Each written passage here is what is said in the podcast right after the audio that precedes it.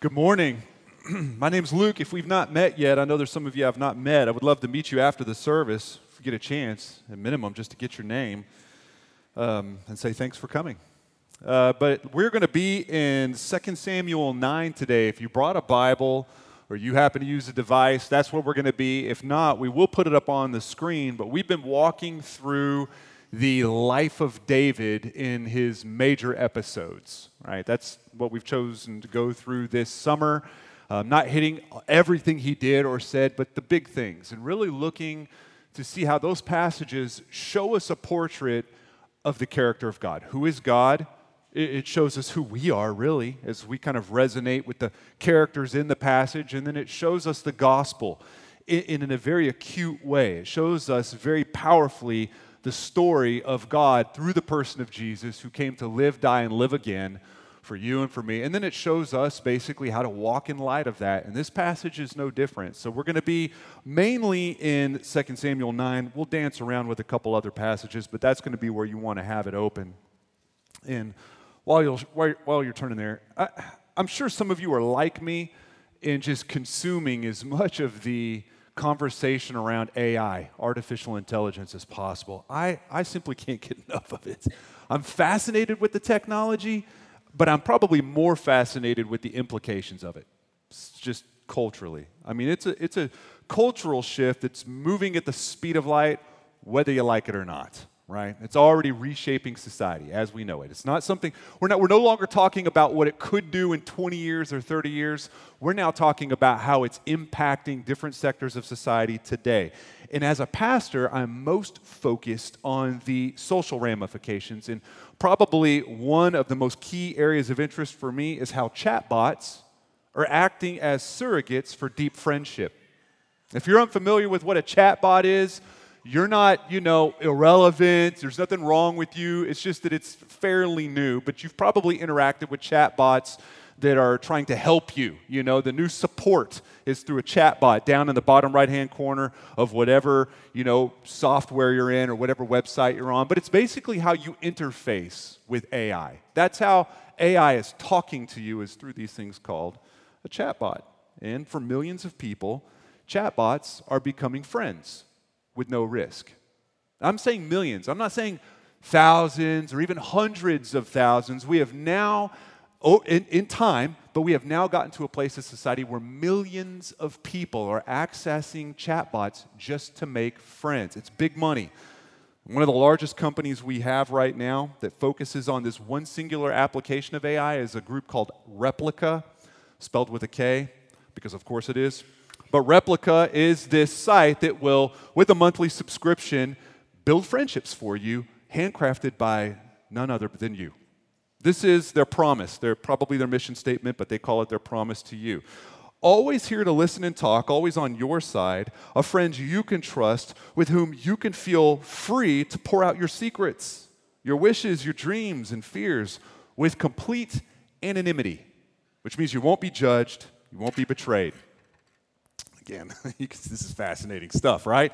There was one journalist that entered into this extended process of trying this out, and then she gave a review afterward. And one of the things that she said that was interesting is she says you have to kind of talk to it like it's someone from another country, meaning you have to repeat yourself in many different ways, and the interchange is kind of awkward. But she said it was worth it because, in her words, not mine, they become a replica of you. It's no risk, right? No risk. But at the end of her trial, she wrote down that she faced the bitter realization that A, you have no friends. B, you're talking to a chatbot. C, that means you're talking to yourself. You're grooming a replica of yourself. Now listen, that might be true. Her review of this might be true, but you do get to customize your relationship. Now this is the furthest iteration of what we call retail relationships. Retail relationships, I almost don't even have to explain for you to know what it means. It, it's kind of implicit in the name. A retail relationship is a relationship that is established based on what you and another party brings to the table, right? I bring you money, you bring me a good or a service. Um, you have things like points, miles, rewards clubs. These are the symbols of a retail relationship. And, and we understand how to navigate retail relationships fairly well. me meaning we know how to enter them and we know how to exit them.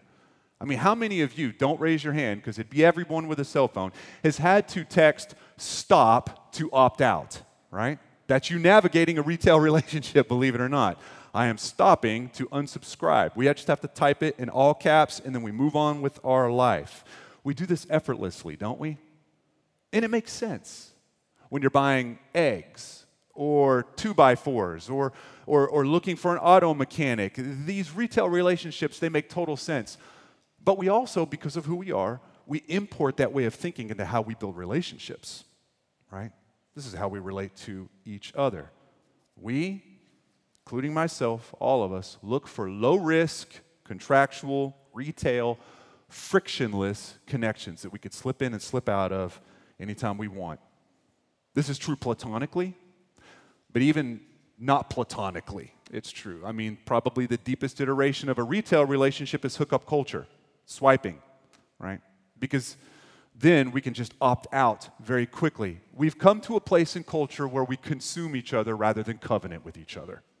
That's what we're seeing, and A I is speeding it up.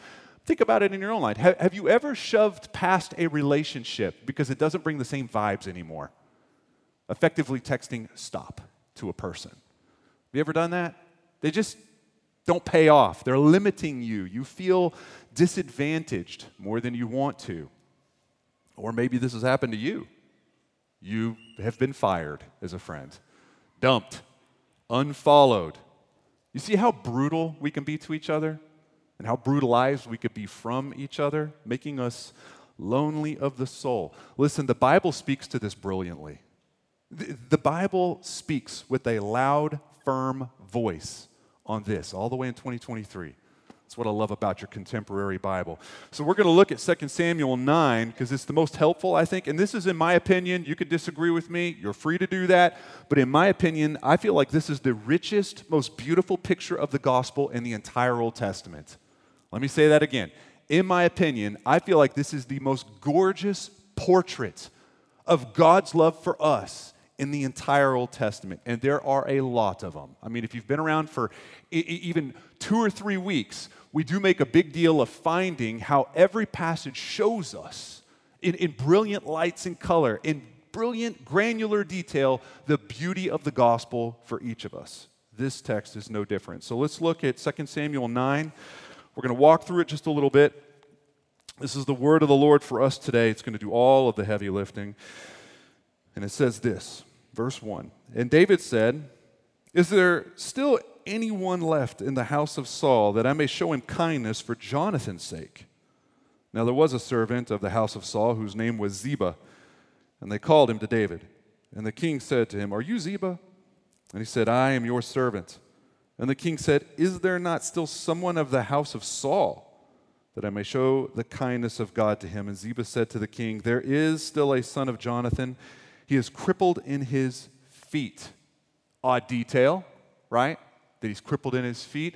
There actually, if you were to hit rewind and go back about four or five chapters, and I'm going to read it to you, stay where you're at, it describes how this young man became crippled. In Second Samuel four four, it says this, "Jonathan, the son of Saul, had a son who was crippled in his feet." This is the same guy. "He was five years old when the news about Saul and Jonathan came to Jezreel." What news is that? They were killed. It was in a pretty much of a useless battle. They were killed. "And the nurse took him up and fled, and as she fled in her haste, he fell and became lame. And his name is Mephibosheth." This is an interesting fall. I've remarked on this even from this stage before. I don't know what kind of fall this is. It's not like he was a baby and he was dropped and can't use his legs. He was, he was five, right? Isn't that what it says? Yeah. He was five years old, so I don't know if she dropped him out of a window. I don't know what kind of a fall that was, but it was a significant fall because he cannot walk, right? Okay, so that is who this is. Let's go back to verse four of our key passage today. "The king said to him," him meaning Ziba, "'Where is he?'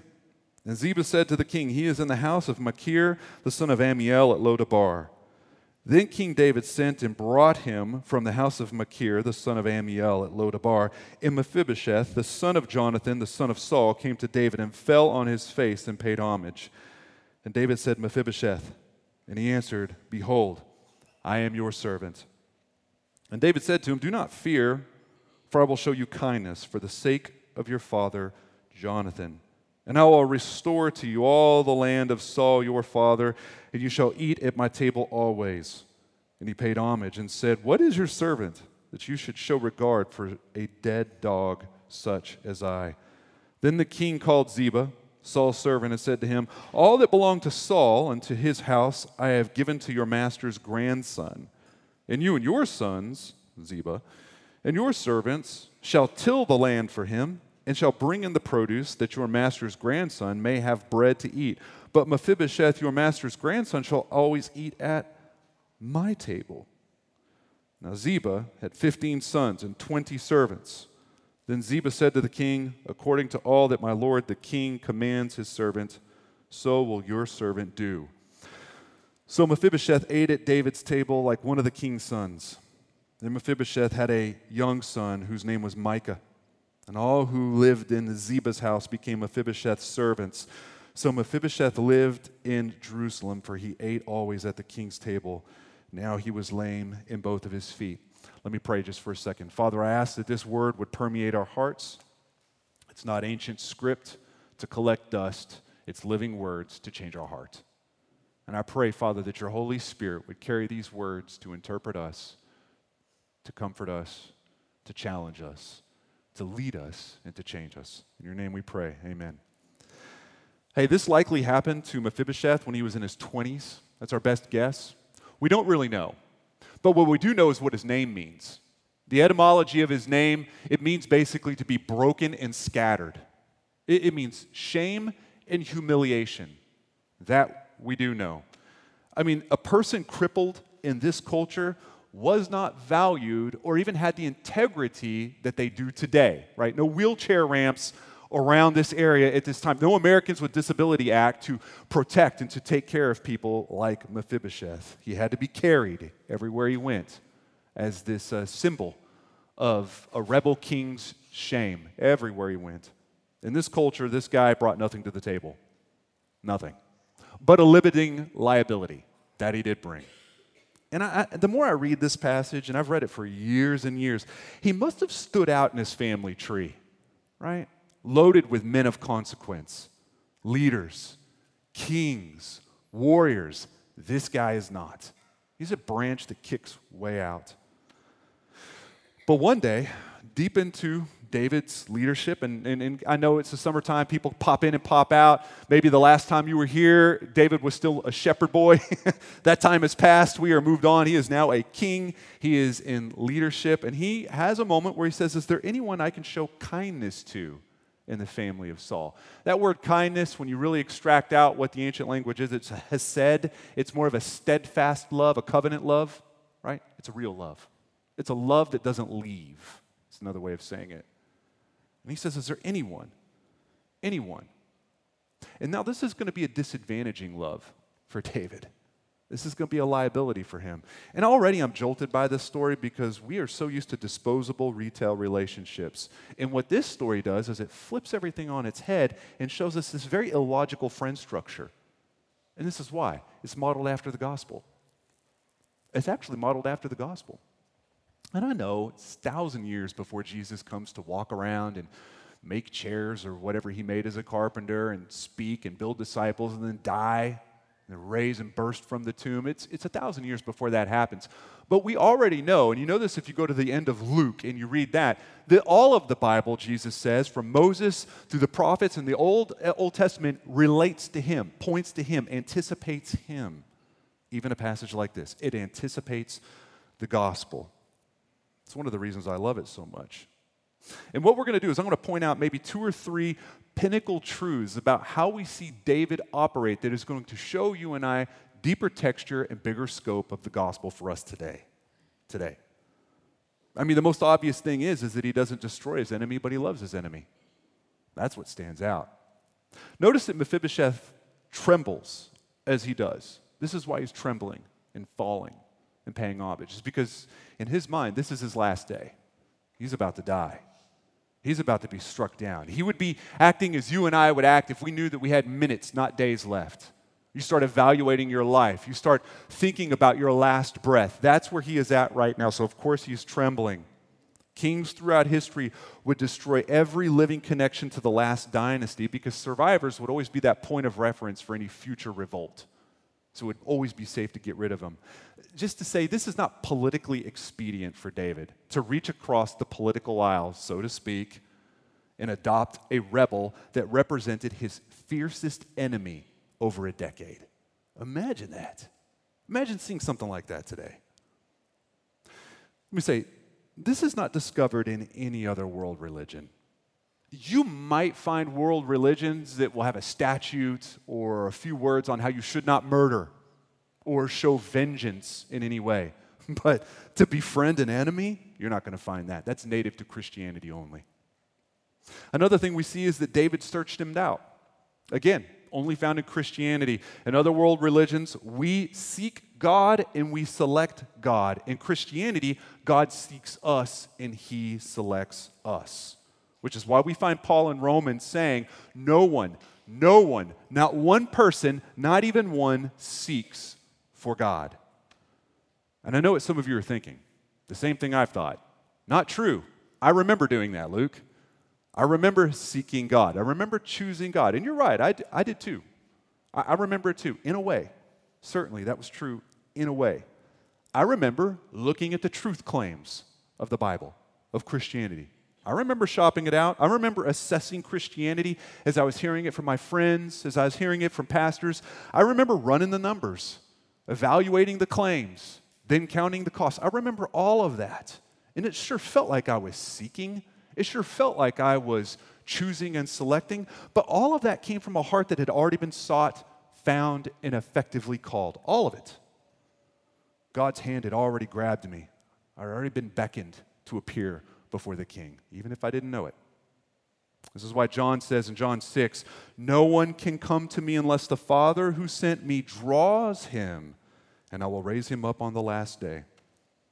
And here's another thing. When he found me, I was a dead dog. He found me hiding as a dead dog, to use Mephibosheth's words. Romans five, Paul says, we were enemies when reconciled to God by the works of God. Enemies, rebels. See, God takes initiative according to God's beautiful sovereignty, according to his plan, according to his heart, according to his timing, all for his glory. All I do is receive, just like Mephibosheth is doing here. And when he finds me, and when he finds us, he finds us hiding. He doesn't find us seeking. It's not, it's not, it's not as if God looks down and he's like, you know what, Luke is working pretty hard. I mean, he's read an awful lot of Bible for a guy that's not even a Christian. It looks like he's seeking. It kind of looks like he's really close. Let's give him a push. Let's just give him a little bit of push because he's already halfway there. Look at all the weight he's bearing. Look at all the work he's doing. It's not, that's not the case at all. When God found me, he found me running away from him, not wanting him, an enemy, a rock-throwing enemy. He found me fallen. He found me crippled. Another thing, and I think this is important for the gospel, is David did this because of his love for another. Not because he loved Mephibosheth, and we even see it in the passage. For the sake of your father Jonathan, he says. This is fascinating to me. You know, Jonathan was killed. If, if Jonathan was killed in a pretty much a, a hopeless battle along his father on the top of a mountain. You can go back a few chapters and read about it. Jonathan is dead, right? And if you're not familiar with the story, maybe you're a guest today or you're watching for the first time, they were best friends. But they were beyond best friends. They were covenant friends. There was this moment when they met, and Jonathan was just taken by the mark of God on David, and he gives him his armor, gives him his royal robe, gives him his sword, and he locks into a covenant with David, saying words like, from now on, our bloodlines are going to be tied together before God. It broke David's heart that he was dead, right? But now, he looks upon this young man, and he no longer sees an enemy, he sees his friend. He sees his covenant friend. He sees Jonathan. This is brilliant here. Again, only Christianity extends the story of approval and adoration based on the work of another, based on the righteousness and the identity of another. All other world religions require that you stand on your own righteous deeds. Not so with the gospel. Not so. We see this in... We, we see this all throughout the Bible, but Second Corinthians five, we see this swapping of righteousness. we are given righteousness, the, the righteousness that was built and held by Christ as we gave him our unrighteousness. And this beautiful trade, this beautiful trade is how God sees us. When the Father looks at me, he doesn't weigh my deeds, he weighs the deeds of his Son. It's important for us that he invites us to a table despite our limitations and disadvantages. Can you see the texture and the hallmarks of the gospel of Jesus in such a story as this? Man, it jumps out. Mephibosheth had fallen, compromising him physically from that point on as he carried deep shame. Just like me, also fallen, crippled of soul, carrying my deep shame and humiliation. Mephibosheth was called upon as he suffered in this place of hiding, just as I was called by God into his presence out of hiding as an enemy. David had a steadfast friend in Jonathan who was killed on a hill by enemies. I also had a steadfast friend killed on a hill by enemies. David had a covenant friend who put himself in harm's way to keep David out of harm's way. And I have a better friend who didn't just put himself in harm's way, but put himself in the path of death to free me from death itself. Just as David saw Jonathan as he delighted in Mephibosheth, the Father sees his Son and he delights in me. The King adopts me, an enemy, a dead dog, into his royal family. Just like Mephibosheth, I get to share in the riches and family laughter for the rest of eternity, and my chair will never be taken away from me. That place is mine forever. Bad day, good day, performance left or right, that's where I sit. That's where I'm loved. Do you see why God has this story in the Bible? It is not just recording a historical event for the sake of letting us know how things went down back then. No, friend, it's much bigger than that. He's displaying the character of his glory to you. We get this beautiful picture of the very nature of God, the very edges of the gospel through this story. I, how is David able to do this? Listen, it's not because he's a nice guy, because he's not always a nice guy. And it's not even just because he loves God. The reason he can do this is because God loves him. God loves him. And he feels this love. He is satisfied with this love, and therefore he is free to be limited. That's the key phrase. He is free to be limited. We see this in Psalm twenty-three, by the way.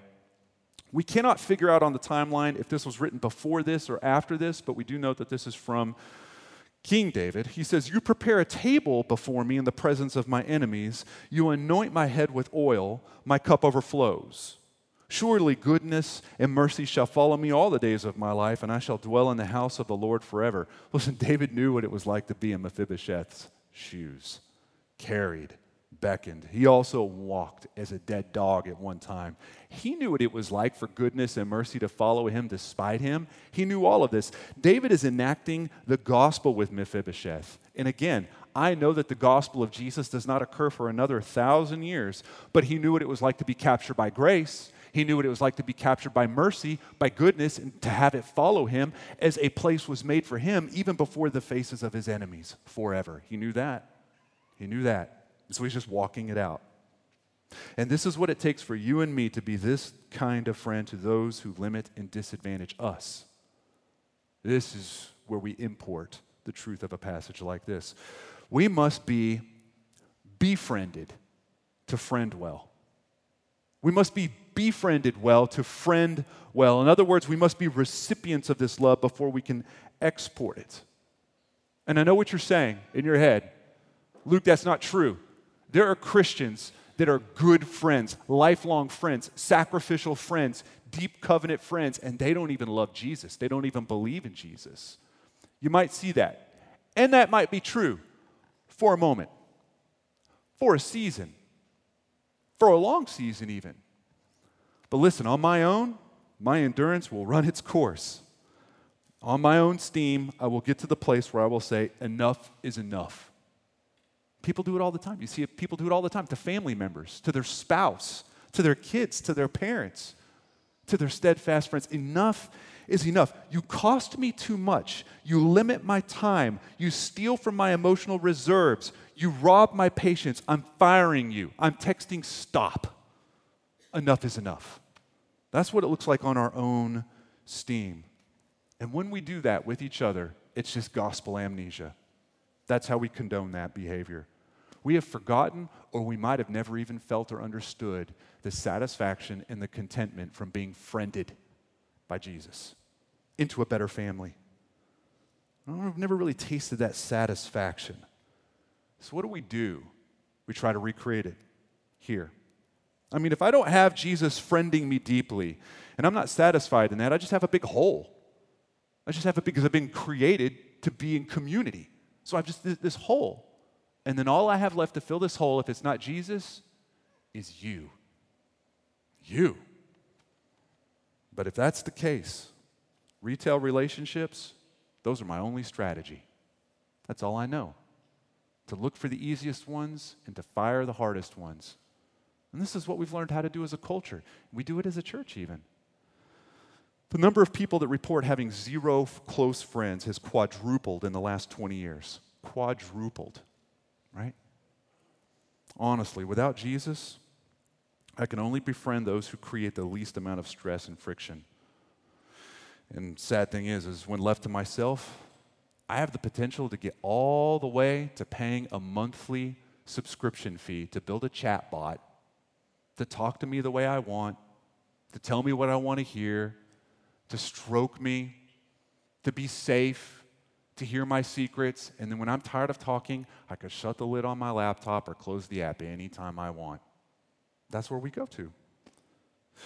But with Jesus, I'm free to be limited. I'm free to be disadvantaged because I'm content. I sit at a table I shouldn't even be sitting at. I'm brought into a family I have no business being in, because of what Jesus has done for the sake of another.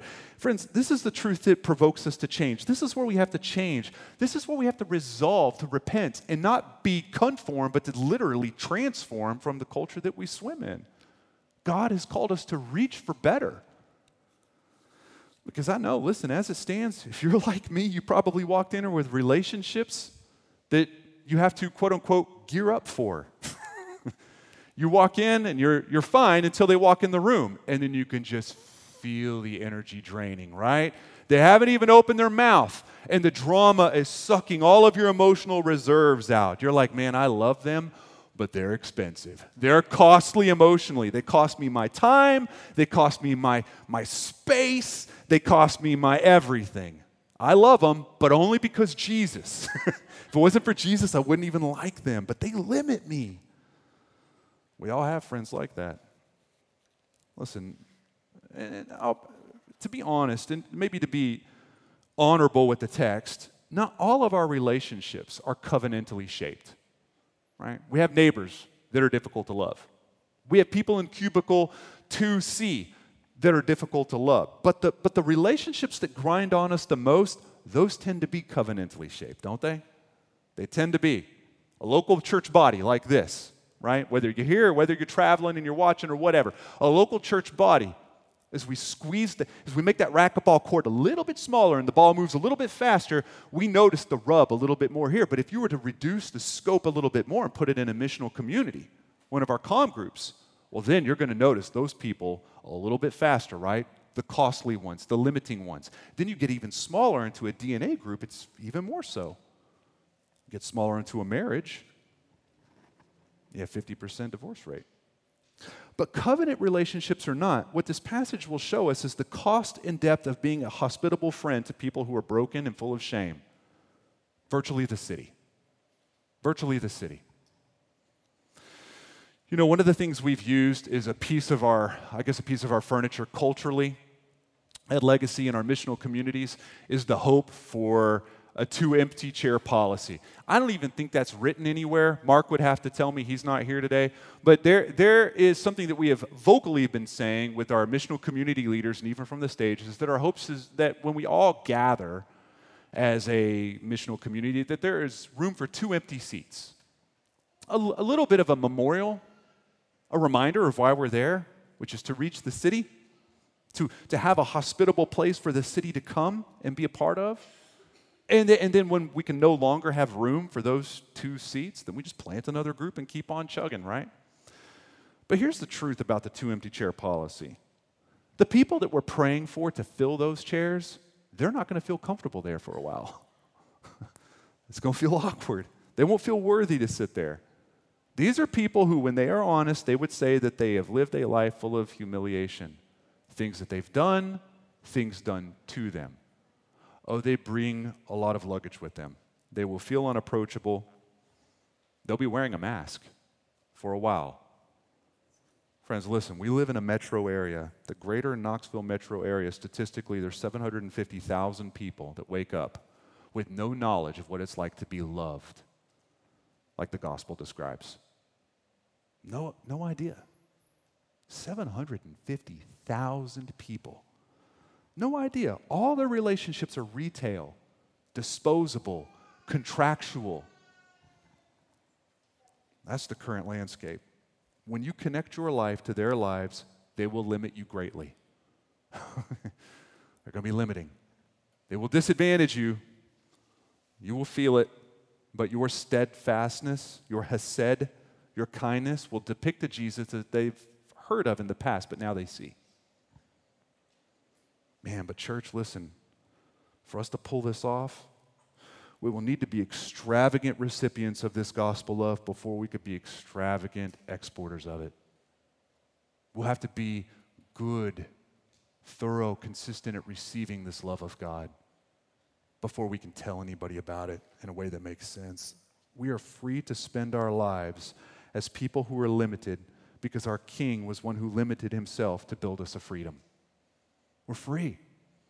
You don't need others to fill that hole for you. So much room to change provoked by a passage like this.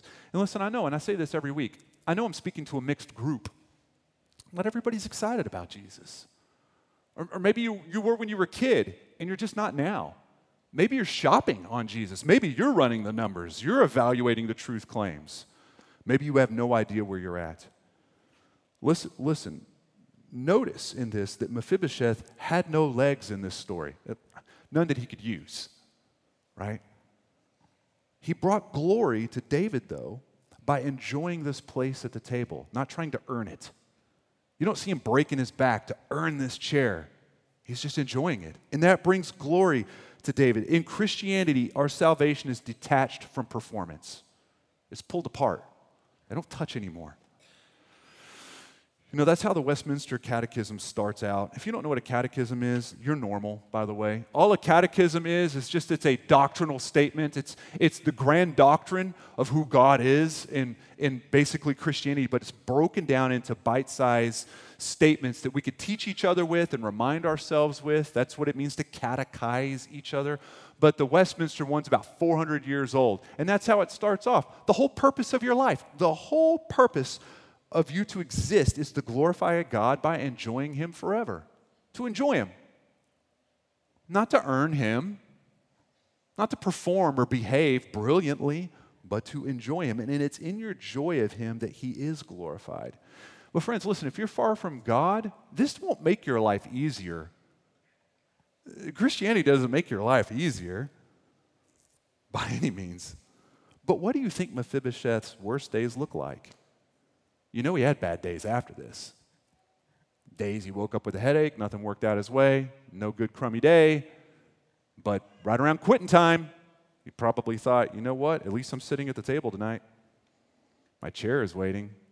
That can't be stolen from me. That result that I did today doesn't define me. My bad day doesn't define me. My bad performance doesn't define me.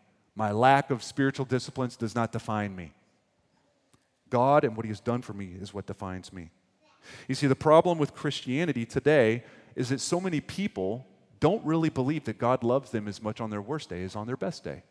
We believe that if we have a bad enough day, we walk up to the banqueting table and the chair's gone because we just didn't pull it off. We need to get to rolling our sleeves up and working a little bit harder. Not true. That's not the gospel at all. God rescues us by his own accord with his own grace, for his own glory. And that's something that we can celebrate today.